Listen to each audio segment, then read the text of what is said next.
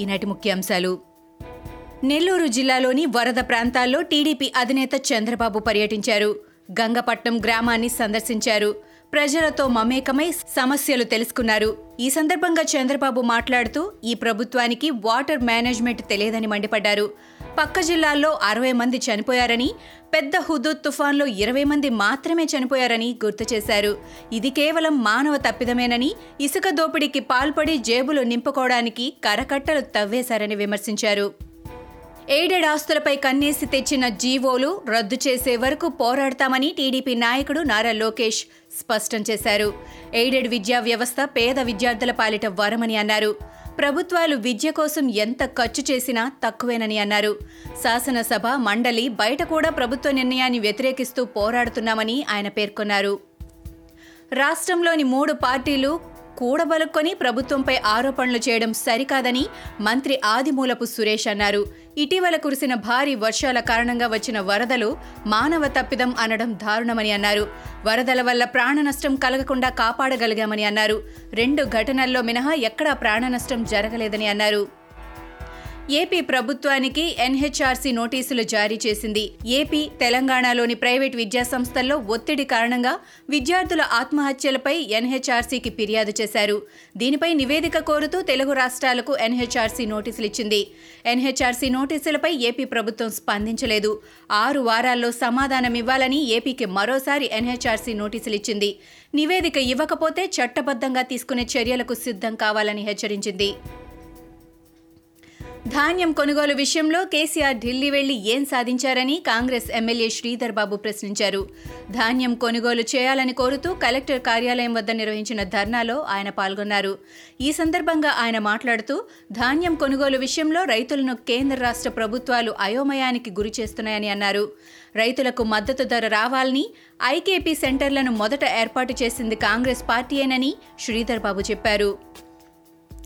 AP Telangana రాష్ట్రాలకు కే KRMB లేఖ రాసింది. శ్రీశైలం నాగార్జున సాగర్లలో విద్యుదుత్పత్తి నిలిపివేయాలని సాగు తాగు అవసరాలు లేకుండా విద్యుదుత్పత్తి చేశారని కేఆర్ఎంబీ పేర్కొంది. సముద్రంలోకి వృధాగా యాభై ఐదు యాభై ఐదు వేల తొమ్మిది వందల అరవై ఆరు టీఎంసీల కృష్ణా జలాలు పోతున్నాయని శ్రీశైలం జలాశయం నిల్వ తొంభై నాలుగు వేల తొమ్మిది వందల పది టీఎంసీలకు పడిపోయిందని కేఆర్ఎంబీ తెలిపింది.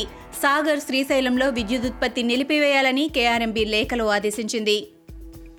తమిళనాడులో మళ్ళీ వర్షాలు మొదలయ్యాయి. రాష్ట్ర వ్యాప్తంగా భారీ వర్షాలు కురుస్తున్నాయి. తూత్తుకూడి తేన్కాసి తిరునల్వేలి చెంగల్పట్టు జిల్లాలకు జిల్లాలకు రెడ్ అలర్ట్ ప్రకటించింది. రాష్ట్ర సర్కారు ఆ నాలుగు జిల్లాల్లో పాఠశాలలకు సెలవు ప్రకటించింది. భారీ వర్షాల ధాటికి తూత్తుకూడి ఎయిర్పోర్టులో రన్పైకి భారీగా నీరు చేరింది. దాంతో విమానాల రాకపోకలు నిలిచిపోయాయి. పలు విమానాలను దారి మళ్ళించారు. అల్పపీడనం ప్రభావంతో ఏపీలో ఈ నెల ఇరవై ఆరు నుంచి వర్షాలు మొదలవుతాయని ఇరవై ఏడున నెల్లూరు ప్రకాశం చిత్తూరు కడప జిల్లాల్లో అతి భారీ వర్షాలు కురుస్తాయని వాతావరణ శాఖ ఇప్పటికే అంచనా వేసింది. గుంటూరు కృష్ణా అనంతపురం జిల్లాల్లోనూ భారీ వర్షాలు కురిసే అవకాశముందని పేర్కొంది. దీంతో ఇటీవల వర్షాలకు అల్లాడిపోయిన జనాలు ఇప్పుడు ఏమవుతుందోనని భయపడుతున్నారు.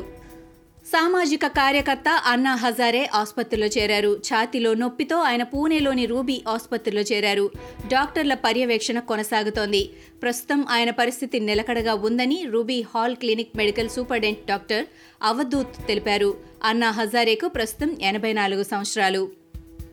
నందమూరి బాలకృష్ణ ప్రజ్ఞా జైస్వాల్ జంటగా బోయపాటి శ్రీను దర్శకత్వంలో తెరకెక్కుతున్న చిత్రం అఖండ. ఈ సినిమా ప్రీ రిలీజ్ ఈవెంట్కు ఐకాన్ స్టార్ అల్లు అర్జున్ వస్తున్నాడు. అఖండ ప్రీ రిలీజ్ ఈవెంట్ ఈ నెల ఇరవై ఏడున సాయంత్రం హైదరాబాద్ శిల్పకళా వేదికలో సాయంత్రం ఆరు గంటల ముప్పై నిమిషాలకు ప్రారంభం కానుంది. ఒకే వేదికపై బాలయ్య బన్నీ కనువిందు చేయనుండటం పట్ల అభిమానులు ఉవ్విళ్ళూరుతున్నారు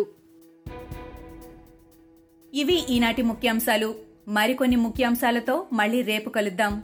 ఈ షోని క్రమం తప్పకుండా వినాలనుకుంటే మీరు ఈ షో వింటున్న ప్లాట్ఫామ్లో కానీ లేదా Google podcast Apple podcast Gaana మరియు ఏ ఇతర పాడ్కాస్ట్ యాప్లోనైనా సెర్చ్ చేసి సబ్స్క్రైబ్ అవ్వండి. కొత్త ఎపిసోడ్ వచ్చినప్పుడు మీకు అప్డేట్ వస్తుంది. అంతవరకు సెలవు. నమస్కారం.